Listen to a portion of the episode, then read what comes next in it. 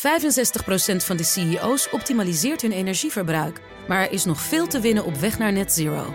Meer weten? Ga naar pwc.nl slash netzero. We gaan uh, eventjes naar uh, Oekraïne. Of althans, we kijken door de Oekraïne-bril. De mediabril van uh, onze man Geert-Jan Haan. Althans, dat hebben we afgelopen week gedaan. Toen keek hij door de Oekraïne-bril. En die bril is af. Er staat nu een andere bril op.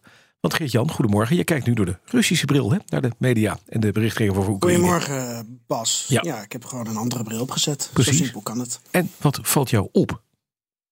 Nou, ik heb dit project ook 4,5 maand geleden een keer gedaan met Russisch nieuws. Ja. Uh, ik wil alleen wel deze week ook aandacht hebben voor onafhankelijke Russische media. Dus niet alleen de Russische staatsmedia die eigenlijk vooral heel veel propaganda en entertainment in de wereld slingeren. Maar de onafhankelijke media die krabbelen ook weer deels op na die enorme repressiegolf uh, van afgelopen voorjaar. Ja. En dat zijn ook zenders die ook uh, kritiek hebben, zowel op Russische staat, maar ook op, uh, op Oekraïne.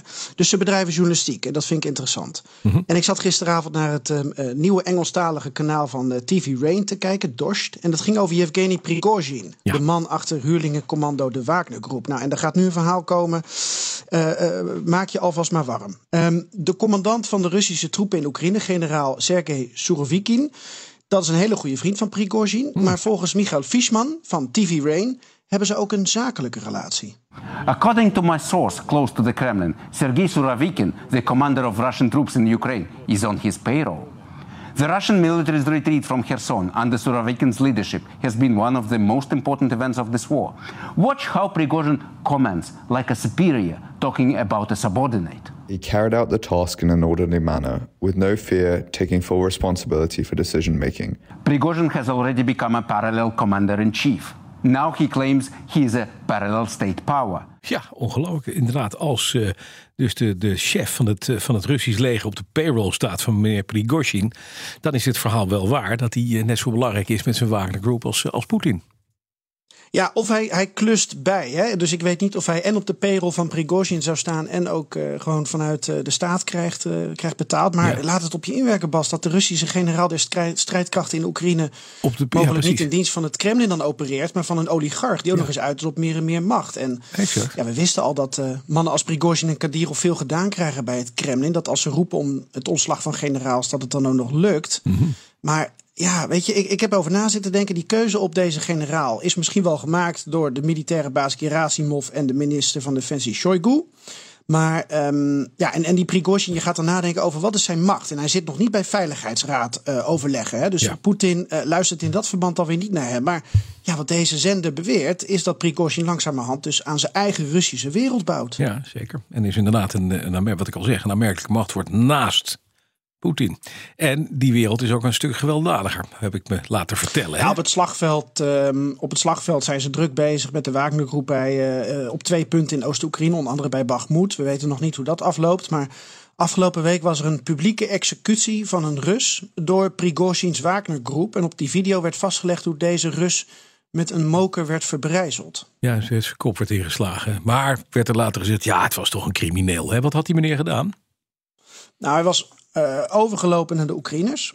Um, heeft in gevangenschap daar uh, een boekje open gedaan over die Wagnergroep. Dat ze je kunnen doodschieten als je intern kritiek levert, als je überhaupt je mond opentrekt. Laat staan extern. En deze Rus, Yevgeny Nuzhin, die dacht dat hij veilig was in Oekraïns gevangenschap. Maar hij is blijkbaar bij een nogal controversiële gevangenenruil door Oekraïne aan Rusland overgedragen. Hmm. En toen verscheen dus vorige week die video van zijn publieke executie. En dat, dat moet dan als een waarschuwing naar anderen gaan gelden. Ja, meneer Prigozhin had daar echt een beetje het antwoord van een goede maffiabaas bij, hè, geloof ik. Een hond krijgt de dood van een hond, was zijn uitspraak. Ja. Um, nou ja, uh, uh, punt van, van, van bijvoorbeeld deze TV Rain, van dit soort onafhankelijke Russische media. Dit soort praktijken worden in Rusland nu gedoogd door ander, onder andere het Kremlin. Want de woordvoerder van Poetin die zegt, het is niet onze zaak. Ja. Oftewel, het boeit me niet.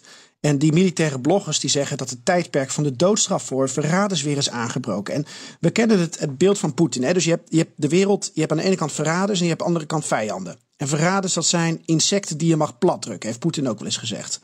Nou, en meneer Prigozhin die weet dus dat hij nu zijn eigen gang kan gaan. We kennen hem al als oprichter van die trollenfabriek in Sint-Petersburg. Mhm. Um, nu is de grote vraag uh, of het creëren van zo'n parallele Russische wereld met en een eigen mediakanaal en een eigen leger en eigen gevechtsvliegtuigen, die heeft hij ook al, Geen rapportageverplichting, eigen executies en met de Russische generaal in Oekraïne in zijn zak, of die niet voor iemand gevaarlijk wordt. En in ieder geval wordt hij heel gevaarlijk voor heel veel Russische zakenlui. Want hij pleit ook al voor een Stalinistische aanpak van oligarchen die de oorlog niet steunen. Zo meldde Bron aan Bloomberg. Nou, je hoeft maar de geschiedenis van Stalin erop na te slaan om te weten Wat er gebeurt wat dan. dat inhoudt. Duidelijk. Dankjewel. Geert-Jan Haan. 65% van de CEO's optimaliseert hun energieverbruik. Maar er is nog veel te winnen op weg naar net zero. Meer weten? Ga naar pwc.nl slash netzero.